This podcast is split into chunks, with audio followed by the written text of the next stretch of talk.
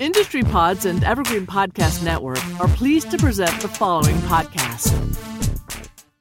This content is for informational purposes only. You should not construe any such information or other material as legal, tax, investment, financial, or other advice. Nothing contained on here constitutes a solicitation, recommendation, recommendation, excuse me, endorsement, or offer by Draper Goren Holm or any third-party service provider to buy or sell any securities or other financial instruments whatsoever. And as always, you can catch this recording at our lovely media partner, Blockchain Radio, and on our YouTube channel, Draper Goren Holm. And uh, today's topic is all about DeFi, decentralized finance. And uh, we have some pretty kick ass people with us on stage right now. Uh, a lot of them, or I think most of them, or all of you guys, we can kind of thank for all this adoption, all this activity, all this excitement in DeFi. So I don't want to go and introduce you guys. I think you guys can do a better job. So I want to start with Anton. Tell us who you are. Uh, tell us your company, your project, and we'll go from Fernando, Medha, and we'll end with Kane. Uh, hey everyone, my name is Anton Bukov. Uh, I'm co-founder and CTO of 1inch Exchange. I'm pretty sure most of you heard of it. Thank you. Cool. Fernando. Hey guys, I'm Fernando, co-founder of Balancer. Um, yeah, really excited about DeFi. Been around crypto for a while. Uh, been a fan of Ethereum since the inception. Contributed with MakerDAO a lot, and yeah, very very happy to be here and exchanging with these great people. Uh, I talk usually uh, through other channels, so it's nice to be talking in front of a lot of people uh, as well. Cool, cool. Thank you, Medha. Yeah, Medha Parlikar, CTO and one of the co-founders of Casper Labs, uh, the company building the Casper protocol. And real excited to be here. Been on a few times. Adam's a great friend of ours, as is Draper. And um, yeah, just really excited to be building a new layer one protocol to help solve some scalability problems without sacrificing security. So that's what Casper's all about. Cool. And Kane. Um, hey everyone, uh, Kane, the founder of Synthetix. Um, we are a synthetic asset issuance protocol on Ethereum. Um, and uh, yeah, uh, excited to, to get into some interesting discussions about uh, DeFi and um, yeah, let's do it. Cool, let's do it. All right, so Kane, first, first off, okay, you're the last one speaking there's a bunch of different levels of expertise joining us today, and that will be listed in this later on. Quickly define what is DeFi, what is the decentralized finance, uh, we can kind of take it from there. Sure. So, so I think, you know, DeFi was coined uh, back in like late 2018, um, and at the time it was you know like Set Protocol, Dharma, a couple of people getting together trying to work out like what is this specific category of thing that we're building on Ethereum. Um, and I think you know we still don't have a, a you know a, a, perfect definition of what DeFi is, but I think ultimately what it's what it's aiming for is uh, to provide open access, um, to provide uh, non-custodial access, so to you know to allow people to custody their own funds um, for good and ill, um, and to allow uh, for you know interoperability right? And I think the the poster child for that is probably uh, 1inch, right? Um, you know, so 1inch goes in and, and pulls all these different protocols, Synthetix, balancer, you know, uh, Uniswap, everyone, right? Um, and puts it all together and allows someone to turn up and basically access this pooled liquidity across the entire DeFi ecosystem in a single interface.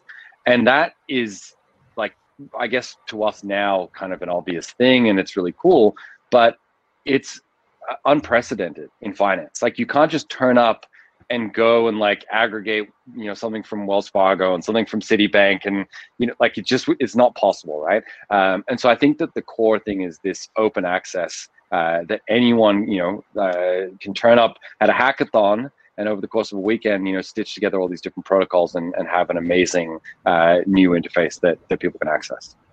I love it. So just just to give an overlook, so one year ago today, we were at about eight hundred and thirty million dollars uh, locked in all these DeFi projects. Today, it's it's a it's I think it just crossed twenty five billion. right? So from 830 million to 25 billion. That's like that's explosive on a whole another level. I want to pick each of your brains really quick and kind of hear from each of you what has led to that growth. And we can start from Anton and work our way down. Uh, but take take it from here. What has led to that growth? What what has led from 830 million to 25 billion dollars locked in DeFi projects? And it could be it, it was like it's a various. Like we can we can unfold this, we can dive into the details, but we can do it from a surface level perspective right now. Yeah. Okay. Uh, first of all, uh, th this huge number is not like exact number of funds locked in, because uh, part of these funds are like over collateralized. So uh, I, am not sure exact numbers. It's like it's possible that it could be like 20 billions of, of funds, but five of them is like borrowed and recollateralized.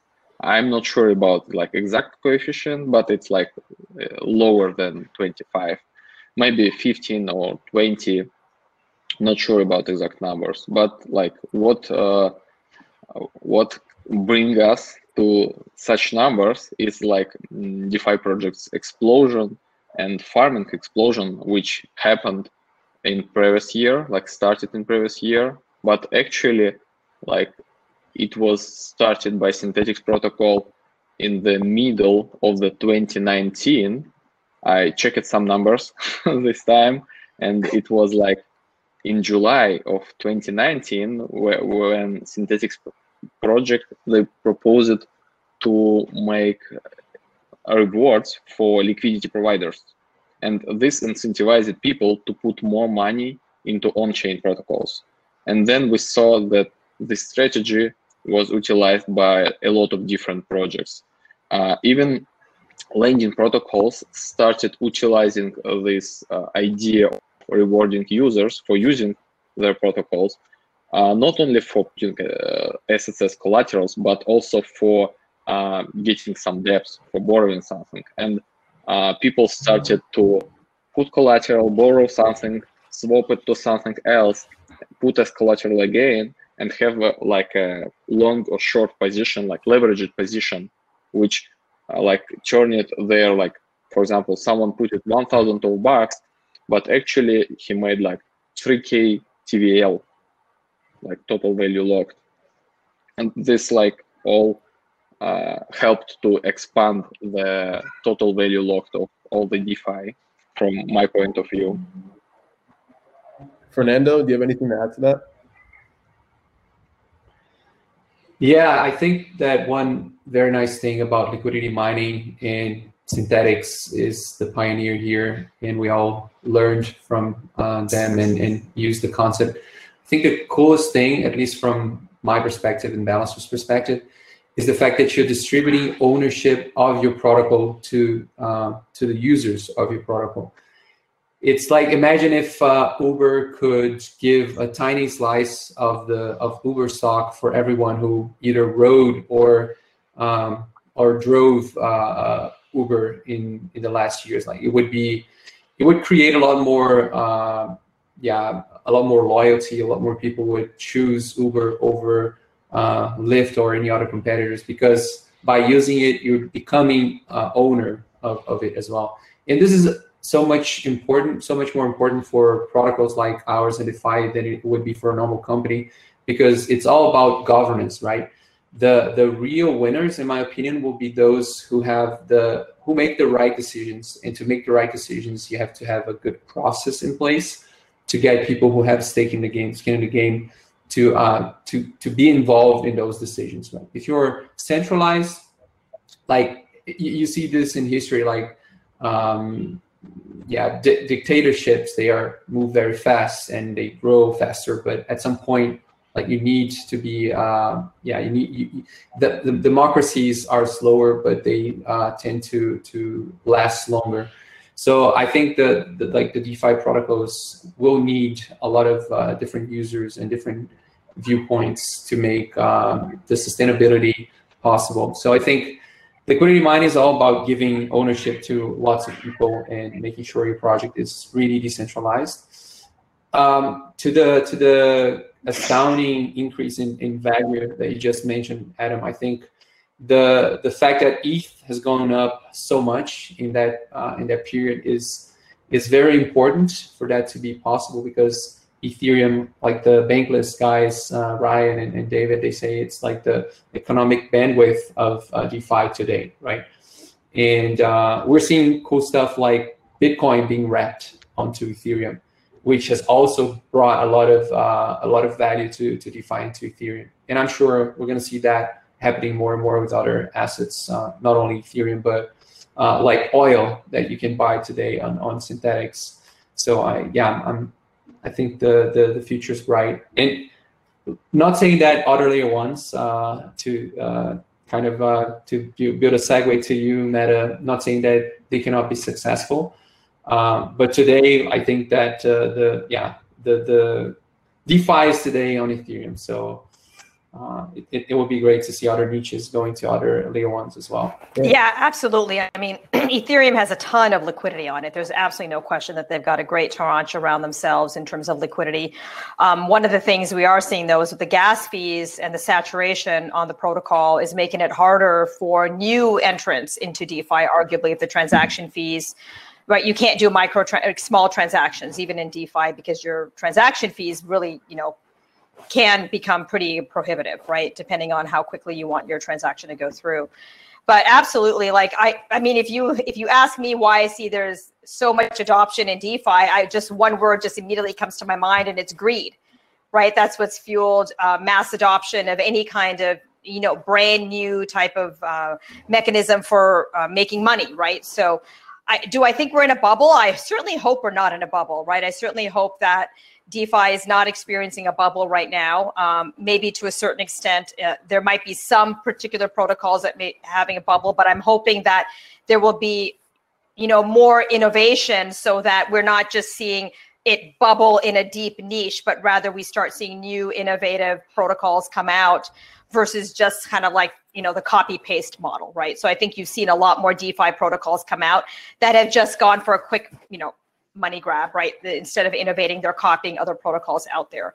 Um, so that's my take. I, I would love to see more innovation in the space. I think DeFi is just a wonderful egalitarian offering um, to provide better and open access. It really brings to heart what blockchain can do and completely agree on the governance piece. You know, I think governance is hugely important and governance that's transparent and decentralized is really hard to accomplish. It's not an easy thing, right? And I think the blockchain can play a big role in in supporting, you know, even the governance of these protocols. I saw you kind of nod your head when she said DeFi bubble, and like you looked up for a second. What what what what came to mind right there? I, I mean, I think you know, the, there's no question that there's a lot of speculation going on, right? Um, but I, I think the the point that Fernando made about uh, Uber versus Lyft is it, kind of interesting, right? Because when you think about market dynamics, so you know, I'm a big uh, uh, believer in markets, right? I think markets ultimately uh, are you know one of the best ways of us discovering uh, what has value. You know, even if they might be somewhat inefficient initially, over longer timescales, they're they're fairly efficient. And I think giving away equity in Uber and Lyft creates this additional market dynamic whereby it's not just the the usability or the value prop for users and what they're paying for it's actually like the long-term alignment right? And and so you know you end up with this situation where if if uber and lyft were tokenized now you've got people that are holding uber tokens versus holding lyft tokens and they either believe in one or the other and they sell them versus like you know a very inefficient uh, VC driven market where it's a couple of large players who are making extremely large bets on you know subsidizing these new uh, you know entities like like Uber for you know five or ten years while they're not profitable. Um, and I just think that that's a much more efficient market dynamic, and and I think it's why we see you know this extreme competition and and you know uh, and uh, maybe much faster iteration uh, than in traditional startup economies you know where uh, where you have much longer time scales to to get to some kind of liquidity event or an IPO or something like that. So is there anything beyond that that that you kind of that you kind of saw drive a lot of this adoption and the total value locked in DeFi? I, I think you know, it's it's ultimately incentives, right? Um, you know, we actually have a thing that does something for the first fucking time in like five years, right? Like, you know, we had all these tokens that were like supposed to be like payment mechanisms for random shit, and they didn't do anything for a, a very long time. And all of a sudden, you can actually go into DeFi and you can do things. And yeah, a lot of that stuff is speculative. It's yield farming. It's you know weird games and and you know Ponzonomics and stuff. But also like you're providing liquidity. Like you know, I'm I'm a liquidity provider in both 1inch and balancer, right? And I'm a passive market maker. I get fees from the protocol. I get you know ownership of the protocol. I can actually do something, and so I think that's sucking in things like Bitcoin. You know, ETH holders that have just been sitting on ETH for years doing nothing with it are now bringing it into DeFi and, and providing liquidity that's a very different dynamic to what we had in 2017 where it was just pure speculation. There was there was no actual utility no usability going on. And fernando i kind of saw you nodding your head a lot. Do you, do you have anything to add to that? Yeah i i, I agree uh, a lot with with kane there like pretty much everything he said makes a, a ton of sense. And I, I mean like there's a, so many people now working on defi and ethereum specifically building like things that like we haven't heard like five percent of them. There's like um, all sorts of uh, new AMM styles, and there's like uh, different synthetic options, uh, calls and puts, and, and, there's so much being built on on uh, Ethereum DeFi. That's of course based or or inspired by conventional uh, traditional finance, but it's built in a way that's accessible by anyone anywhere in the world. It's permissionless it's it's open, it's disintermediated, so you don't need to pay like high fees to uh, privileged people that just happen to be owning the the exchanges that rule the world. And it, it's it's just only just beginning. I, I agree with kane that we we've seen a lot of bullshit for for a long time but now like more and more of the infrastructure is being built and you have like all all the small building blocks that you need to build something great. Like Kane said, uh, in uh, during weekend weekend you can build something great because you have all those tooling, uh, all, all the tooling that you need to to build things. So yeah, I think I think we're just starting to see like the the tip of the iceberg, and there's like uh, so many things that inside DeFi and outside of DeFi that are being worked on. You, you, look at the number of developers that are working on DeFi and Ethereum today, like it's crazy how much more it is than anything else. So yeah, I'm, I'm very bullish. I'm very bullish there. Yeah, and, and obviously we can all agree Bitcoin is performing tremendously well, right? With, without a doubt, a large portion of that being the institutions, right? Everyone's yelling, the institutions are here, they're coming, they're here, whatever it may be. So they're in Bitcoin now, and we're, we're all reading headlines that they only care about Bitcoin, which I think is complete bullshit, right? Obviously, they're seeing all these amazing returns and all these different use cases being built strictly through software. Do you guys imagine big institutions jumping on the DeFi train now? Like Anton, can you imagine like Robinhood releasing their own uh, their own DEX, for example? Maybe that's like too far down the line, but I'm throwing ideas out here. Uh, I believe it's possible uh, but not on layer one right now, because uh, the transaction fees would like uh, kill whole the idea of Robinhood because it was all about investing small amounts of money, uh, like every day, like every month, every week. But if you would spend tens of bucks on commissions of uh, Ethereum network, it, it would not work this way for sure. Okay well, anyone else in terms of like institutions jumping on the DeFi wagon, right? And, and while headlines yeah. saying, go ahead. They're very heavily regulated, right? So this is the problem, right? Banks have, they're very heavily regulated. They have their bread and butter business right now. No question that they are absolutely prototyping blockchain technology, but they're looking at uh, they're looking at their bread and butter business very very carefully, and, and you know all just like all large enterprises, they don't need to be on the bleeding edge, right, for adoption. Um, they're going to take a look at what blockchain technology can do, public blockchain technology can do, and they're going to slowly adopt as their market, as their customer bases start demanding, you know, greater options in terms of, you know, DeFi instruments. I, I don't think they're nervous yet. Uh, actually, I think that they're probably like three to five years out before even seriously bringing any kind of consumer mar- you know products to market. They big enterprises or entrenched market players have never needed to lead in terms of adoption, right? They have enough of a customer base that they can they can wait and see how things play out. And I kind of see nodding your head again, looking up to the left. Do you have anything to add to that? yeah, look, I, you know, I, I totally agree, right? Like uh, DeFi, the, the more complex the thing, the more that it does, the harder it is for, you know, a, a legacy regulated entity to, to engage with, right? So Bitcoin is nice, right? You just hold it. It's, you know, the digital gold narrative, a, a hedge against uh, inflation. It's pretty simple. It's a simple prospect. You know, you just go to an OTC desk and you say, hey, I've got a billion dollars in this shitty fiat money. I'd like to convert it into Bitcoin, please. And that's it, right? Um, you know, DeFi is, and, and Ethereum is a different beast. Uh, and it's going to take a bit more time for people to get their heads around it, I think. What do you guys think is missing? What, what's not there for more of these larger players to jump on? Is it is it more validation? Is it like what's missing?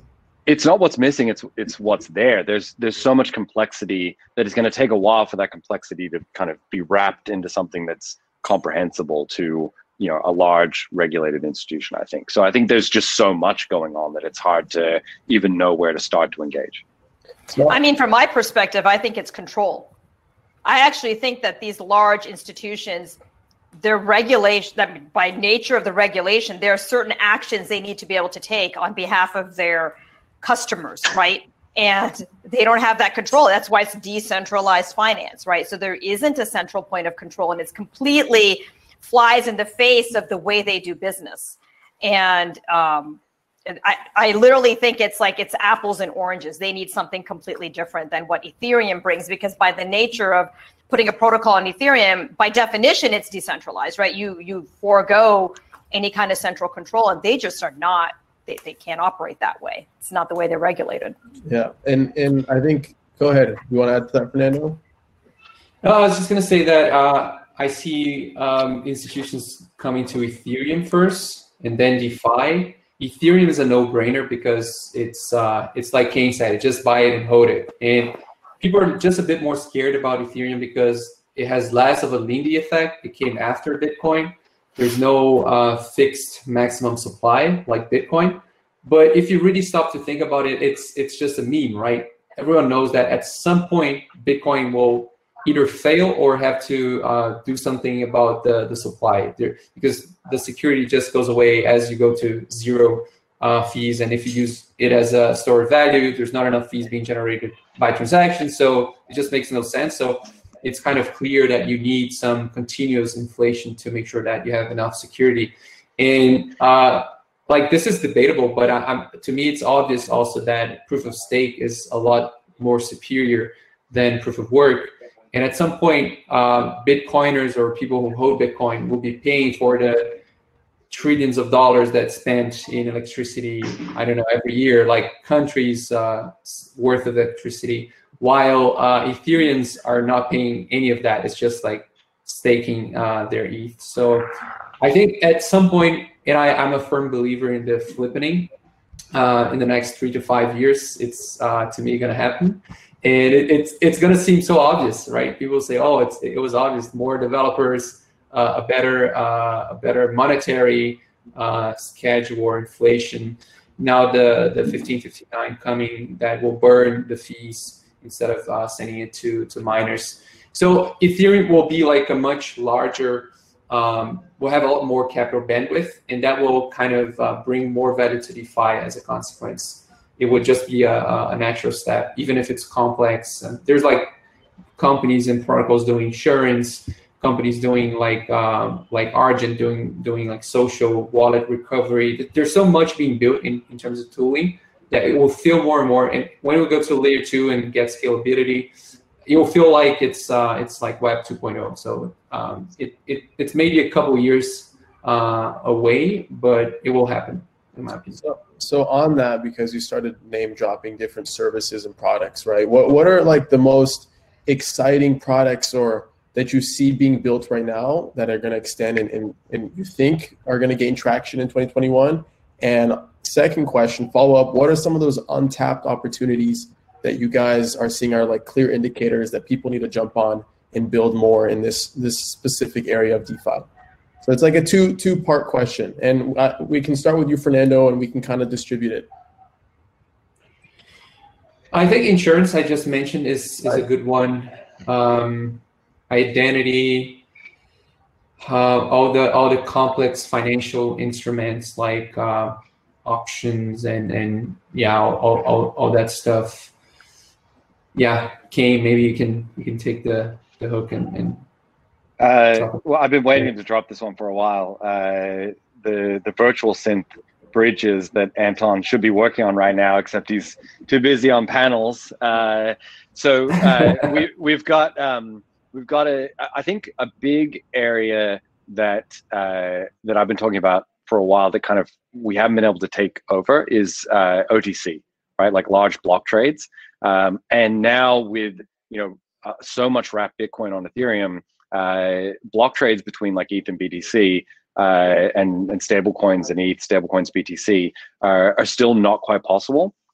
So uh, we're, we've been working on a solution for this, but uh, it requires, I think, a little bit of integration from something like 1inch to kind of uh, aggregate that will allow very large block trades like 10 million 15 20 million dollar trades on chain um, and so i think that that's something that is going to really you know disrupt the otc uh, desk market over the next kind of 12 months um, but the other thing, uh, which is maybe a, a, almost a counterpoint to Fernando, is uh, layer two, right? So we're seeing the emergence of, of uh, layer two um, solutions like you know optimistic Ethereum, um, you know zk Sync, uh, and I think that that could have like a, a you know potentially a negative effect on demand for uh, L1 block space, uh, maybe in the short term.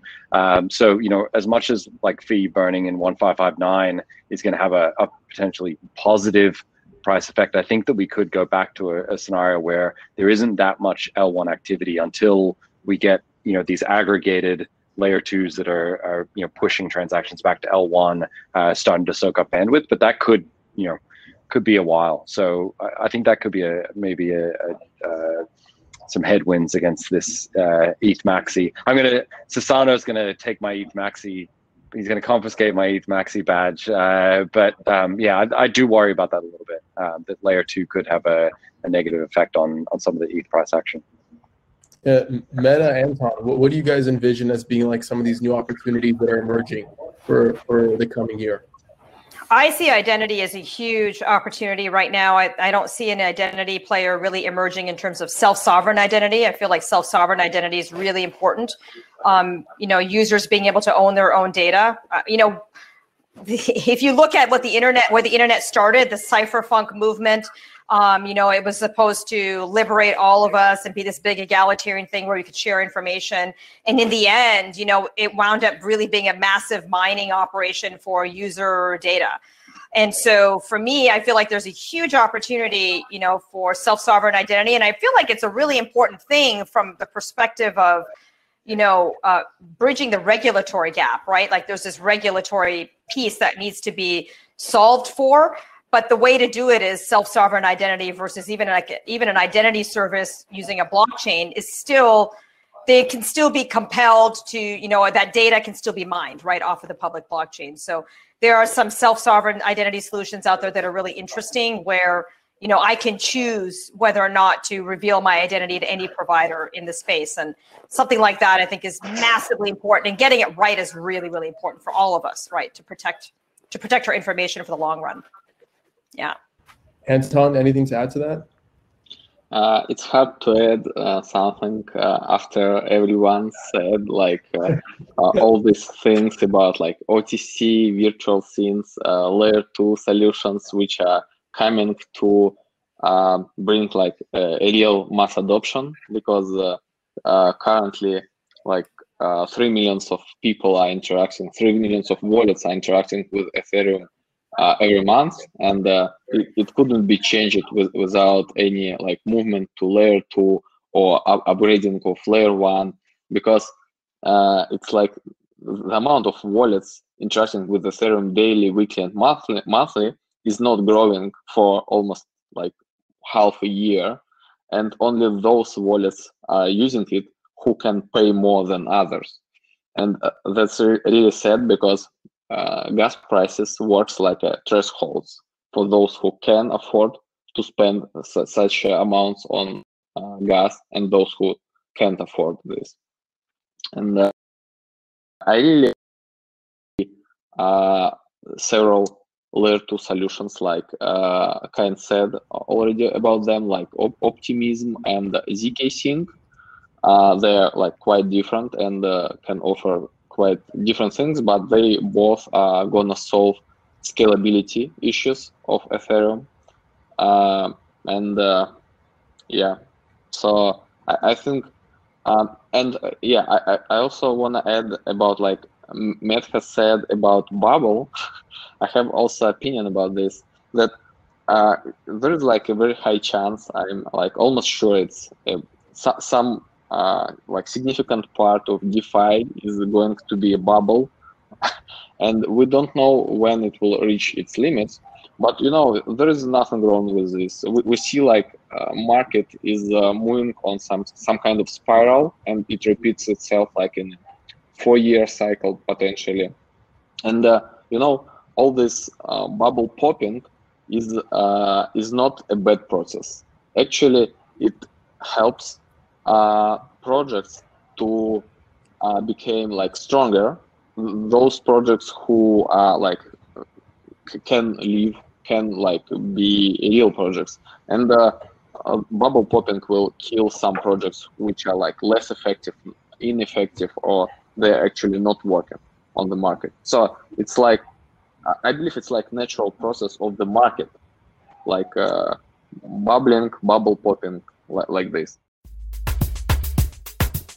has been a production of Industry Pods in association with Evergreen Podcasts Network. Hear this and other industry pods at evergreenpodcasts.com, your favorite podcast app, or listen at industrypods.com for your number one virtual conference podcast experience.